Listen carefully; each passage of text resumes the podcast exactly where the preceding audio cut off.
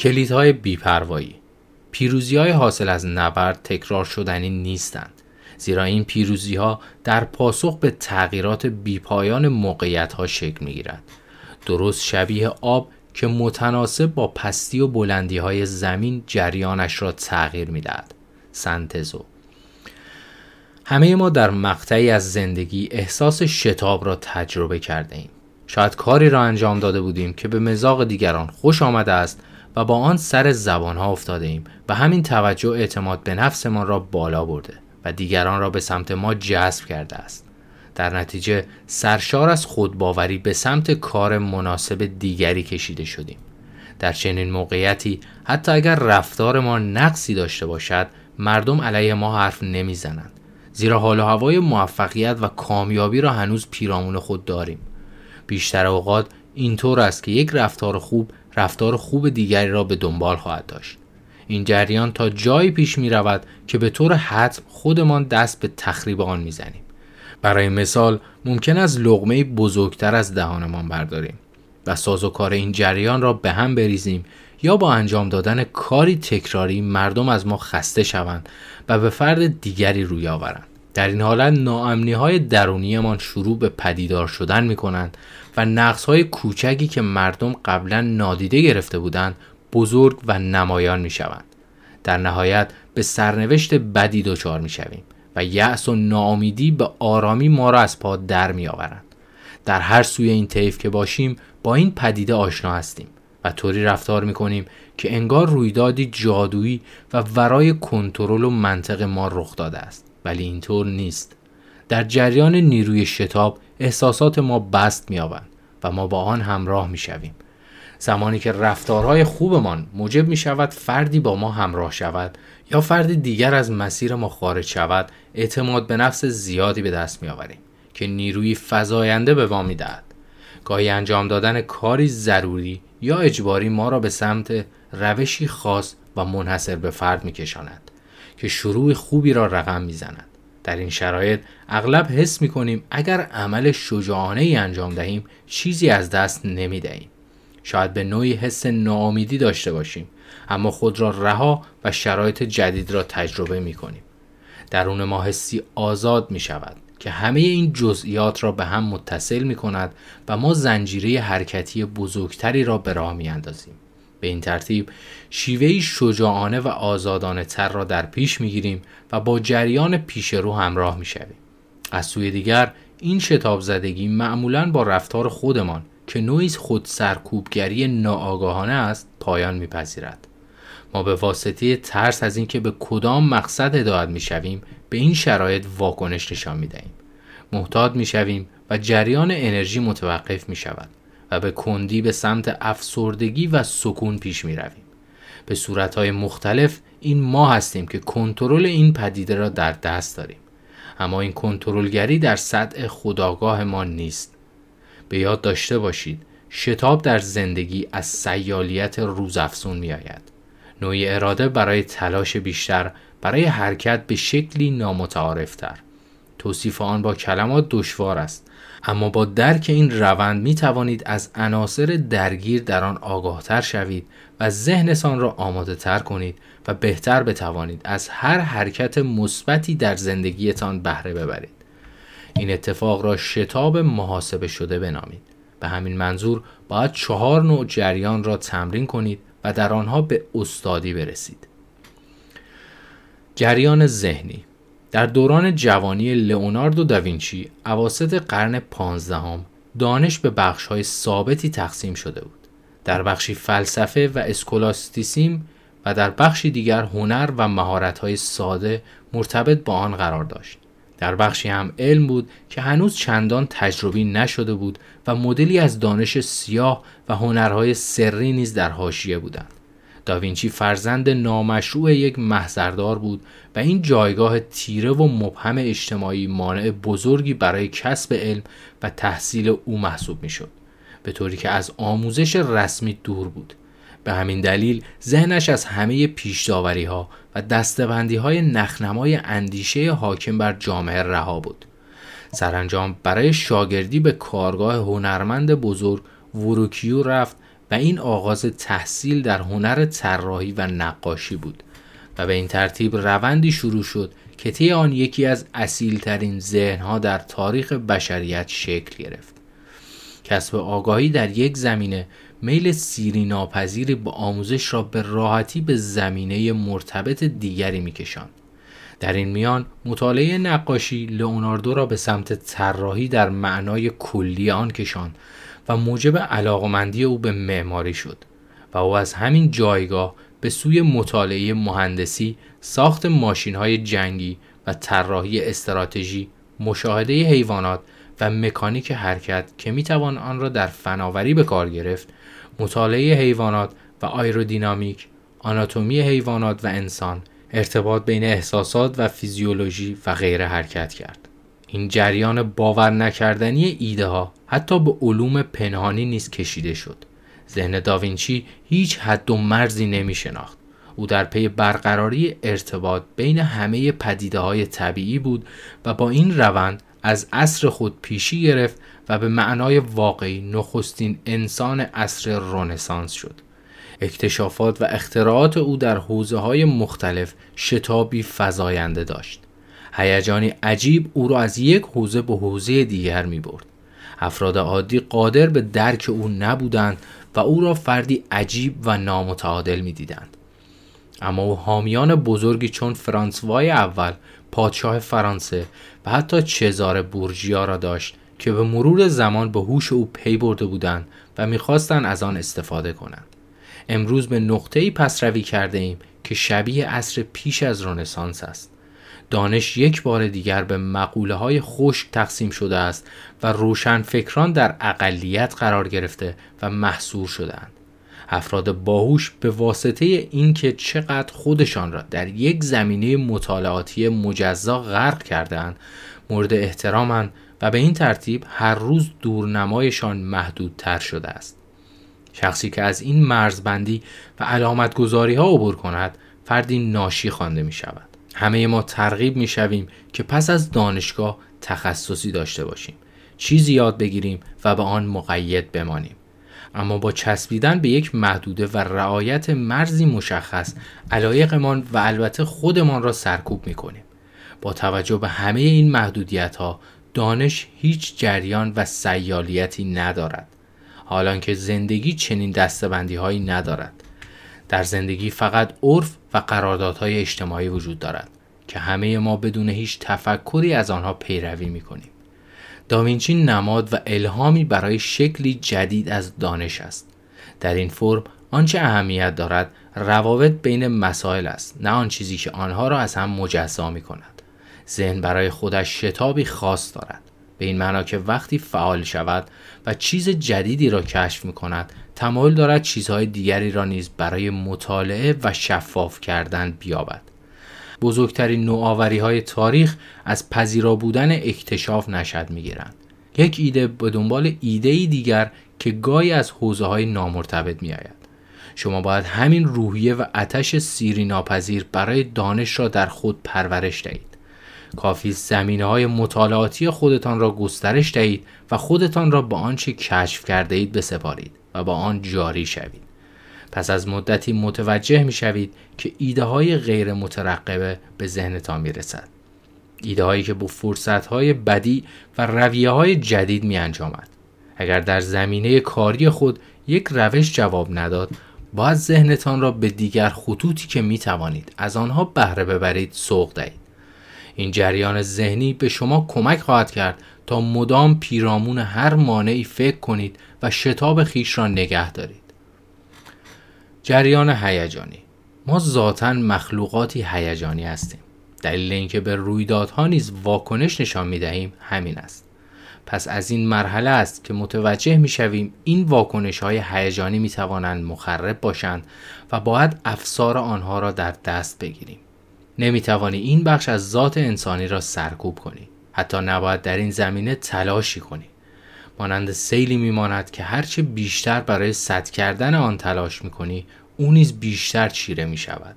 آنچه تو می‌خواهی این است که همه این هیجانهای بیپایانی که در طول روز گرفتارت کردهاند از وجودت شسته شوند و هرگز یک هیجان برای مدتی مدید باقی نماند تو این قدرت را داری که از هر کدام از این احساسات وسواسگونه رهایی یابی. اگر کسی چیزی می‌گوید که تو را آزار می‌دهد راهی میابی که خیلی فوری آن احساس را پشت سر بگذاری. شاید حرفهای او را برای خودت توجیه کنی آن را بی اهمیت جلوه دهی یا حتی فراموش کنی. فراموش کردن مهارتی است که باید رشد دهی تا جریان هیجانی داشته باشی. اگر در این کار موفق نیستی و خشم یا بیزاری را در آن لحظه تجربه می کنی به خودت این قول را بده که قرار نیست روز بعد نیز همان حس را با خودت حمل کنی. وقتی به هیجاناتی این چنین میچسبی به واقع روی چشمانت پرده ای می‌کشی. تو در آن محدوده زمانی فقط چیزهایی را می‌بینی و حس می‌کنی که آن هیجان خاص به تو دیکته کرده است و از رویدادها عقب میمانی. ذهنت روی احساس شکست ناامیدی و بیاعتمادی متمرکز می شود و این احساس را در تو ایجاد می کند که با آن لحظه ناهماهنگ و ناکوکی. برای مقابله با چنین برداشتی باید هنر موازنه را بیاموزی. وقتی سراپا پر از ترس هستی خودت را وادار کن که به شیوهی شجاعانه تر از قبل رفتار کنی. وقتی نفرتی جانکاه را تجربه می کنی چیزی را برای تحسین کردن و عشق ورزیدن پیدا کن و با تمام وجود روی آن متمرکز باش. سازوکار یک هیجان قوی این است که دیگر هیجانات را تحت شعا قرار دهد و به تو کمک کند که از کنار آن بگذری. شاید به نظر برسد احساساتی قوی مانند عشق نفرت یا خشم را می‌توان موتور محرکه‌ای برای پیش بردن برخی پروژه ها دانست اما این توهم است چنین هیجانهایی به شما موج بزرگی از انرژی می دهند که به سرعت به افول می رسد و احساس ضعف را در شما زنده می کند. به جای این شما به یک زندگی هیجانی متعادلتر با بالا و پایین های کمتر نیاز دارید. این توازن نه تنها به شما کمک می کند تا به حرکت ادامه دهید و بر موانع فائق آیید بلکه بر برداشت و استنباط دیگران از شما تأثیر خواهد داشت.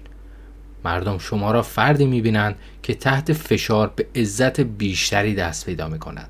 دارای ثبات است و می‌توان او را یک رهبر دانست.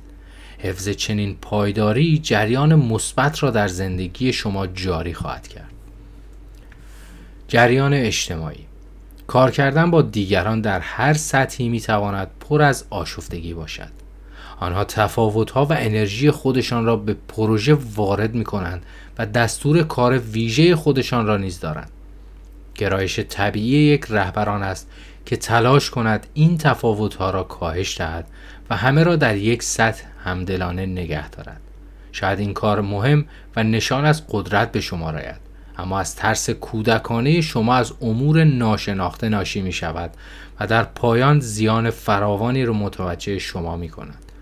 زیرا نیروهایتان انرژی کمتری را برای کارشان می‌گذارند. پس از آن شور نخست نارضایتی آنها ممکن است هر گونه شتابی را که شما به کار القا کرده بودید از بین ببرد.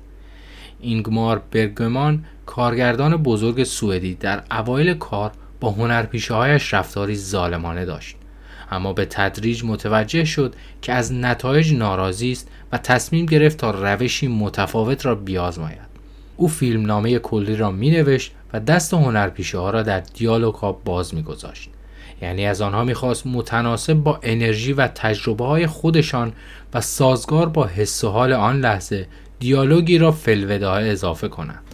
همین تصمیم موجب شد فیلم از درون خودش را زنده نگه دارد و گاهی لازم می‌شد بخشهایی از طرح کلی بازنویسی شود. برگمان با این شیوه روحیه هنرپیشه ها را بهتر می شناخت و از انرژی خودشان بهره می گرفت تا اجرای راحت و بدون آشفتگی در مقابل دوربین داشته باشند. او هرچه جلوتر می رفت بیشتر از این شیوه استفاده کرد و نتایج کار نیز شگفتانگیزتر شدند. هنرپیشه ها این روش را دوست داشتند زیرا احساساتشان بیشتر درگیر کار می شد. به طوری که در هر بازی بیشتر از قبل می درخشیدند. فیلم های برگمان فراتر از یک فیلم نامه خوش بودند و حس زندگی داشتند. در نتیجه با بکارگیری این روند یعنی مشارکت دادن هنرپیشه ها مشهورتر شد. در هر کار گروهی باید از این مدل پیروی کرد یعنی بر احساس دانش و مهارتتان یک چارچوب کاری ارائه دهید و بگذارید افراد گروه جزئیات آن را شکل دهند بی تردید خلاقیت و هیجان نیروهایتان سیالیت و قدرت بیشتری به پروژه می‌دهد. این را نیز در نظر بگیرید که در این راه زیاده روی نکنید و مسیر و زرباهنگ کلی را خودتان مشخص کنید. با این روش خودتان را از ترس این که بخواهید به هر شکلی شده آنها را مطیع خود کنید خلاص خواهید کرد. در طولانی مدت خواهید فهمید که توانایی هدایت انرژی دیگران به مسیر خودتان طیف وسیعتری از مدیریت و کنترل بر شکل و نتیجه پروژه به شما خواهد داد. جریان فرهنگی در دهه چهل چارلی پارکر بزرگترین نوازنده ساکسیفون با نوآوری در سبک بیپاپ به تنهایی دنیای جز را دگرگون کرد اما این نوآوری به سرعت به سنتی تازه در جز تبدیل شد و طی چند سال بعد پارکر جایگاهش را از دست داد هنرمندان جوانی وارد این عرصه شدند و خلاقیت های او را به سطحی دیگر کشاندند این موضوع به شدت به او ضربه زد و پارکر در جوانی فوت کرد مایلز دیویس نوازنده ترومپت عضوی از گروه پارکر بود و شخصا شاهد این افول بود دیویس به خوبی دلیل اصلی این روند را درک می کرد. جز نوعی بسیار سیال از موسیقی بود که در دوره های کوتاه دستخوش تغییرات عظیم در سبک شده بود. در آن زمان آمریکا اهمیتی برای نوازندگان سیاه پوست قائل نمی‌شد. به همین خاطر افرادی مثل پارکر که در جریان دگرگونی ها کنار می رفتن سرنوشتی وحشتناک را انتظار می کشیدند. به همین دلیل دیویس با خودش عهد بست که بر این موقعیت واقع یابد. راهکار او این بود که هرگز بر سبکی خاص تاکید نکند و تقریبا هر چهار سال یک بار صدایش را از اساس بازسازی می کرد.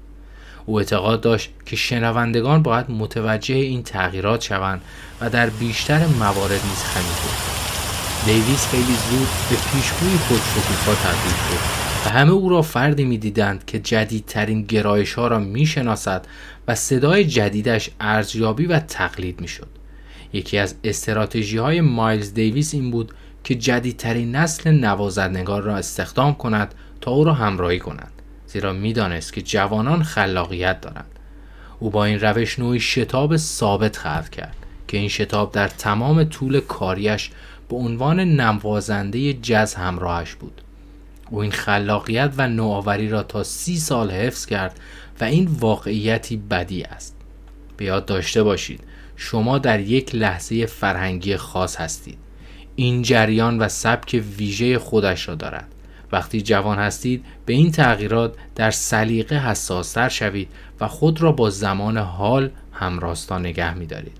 اما وقتی پیر می شوید تمایل دارید به همان سبک نخنمای دیروز بچسبید زیرا آن سبک شما را به یاد جوانی از دست رفته می اندازد. اگر زمان کافی سپری شود قفل شدن در سبکی قدیمی از شما فردی مزهک می سازد. حالا شما مثل اشیاء داخل موزه به نظر می رسید. شتاب آهنگ شما با یک سکته و توقف روبرو می شود و مردم شما را متعلق به دوره زمانی محدودی می پندارند. به جای این کار باید روشی بیابید که خود را مشرر بازآفرینی کنید. شما سعی نمی کنید از آخرین مد تقلید کنید زیرا می‌دانید مسخره تان خواهند کرد به سادگی و با همان دقت جوانی رویدادهای اطراف را بنگرید و با روحیه تازه با آنها همراه شوید. حتی باید از شکل دادن به شخصیتتان و زدن نقابی جدید لذت ببرید. تنها چیزی که واقعا باید از آن بهراسید تبدیل شدن به یک شیء فرهنگی و اجتماعی است. نقض دیدگاه در فرهنگ غرب شخصیت های باسبات را افرادی قدرتمند می دانند و برعکس افرادی را که همواره در حال تغییر دادن ایده ها و تصویر خود هستند غیر قابل اعتماد یا شیطانی تصور می کنند.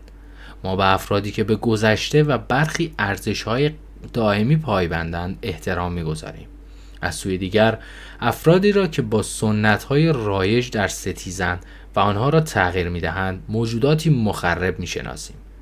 نویسنده برجسته فلورانسی نیکولو ماکیاولی ارزش های ثابت و نظم را محصول فرهنگ ترسو می دانست و اعتقاد داشت این روند باید تغییر کند. از دید او طبیعت ثابت ما و تمایل به پیروی از یک روش عملی یا ذهنی دقیقا خواستگاه بدبختی و بیکفایتی ماست. رهبر با انجام دادن اعمالی شجاعانه قدرتمند می شود و با گذشت زمان و نیاز به عملگرایی دقیق باز همان روش شجاعانه اش را ادامه می دهد. زیرا قدرت کافی برای سازگاری ندارد و اسیر طبیعت سخت و ثابت خیش است. به این ترتیب همان ویژگی که زمانی موجب برتری او بر دیگران بود اکنون موجب افول و سقوطش است. از دید ماکیاولی قدرتمند واقعی فردی است که بتواند شخصیت خودش را شکل دهد آن دسته از ویژگی هایی را فرا بخواند که در لحظه مورد نیاز است و بداند که چطور با شرایط فعلی سازگار شود آنهایی که به یک ایده یا ارزش مشابه وفادارند و خودشان را مدام ارزیابی نمی کنند اغلب بدترین مستبدان در زندگی محسوب می شوند. آنها نیروهای منفی هستند که مانع تغییرات ضروری هستند. تغییراتی ضروری که لازمه رشد و رونق هر فرهنگی است. شما باید اینگونه عمل کنید.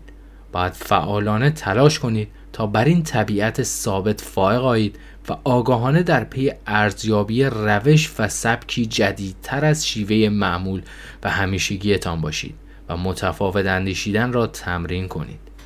باید در دوره های طولانی به ثبات و نظم به دیده تردید بنگرید. در این شرایط چیزی در ذهن و زندگی شما در حرکت نیست. از سوی دیگر باید مشتاقانه خواستار لحظات تغییر و آشفتگی باشید.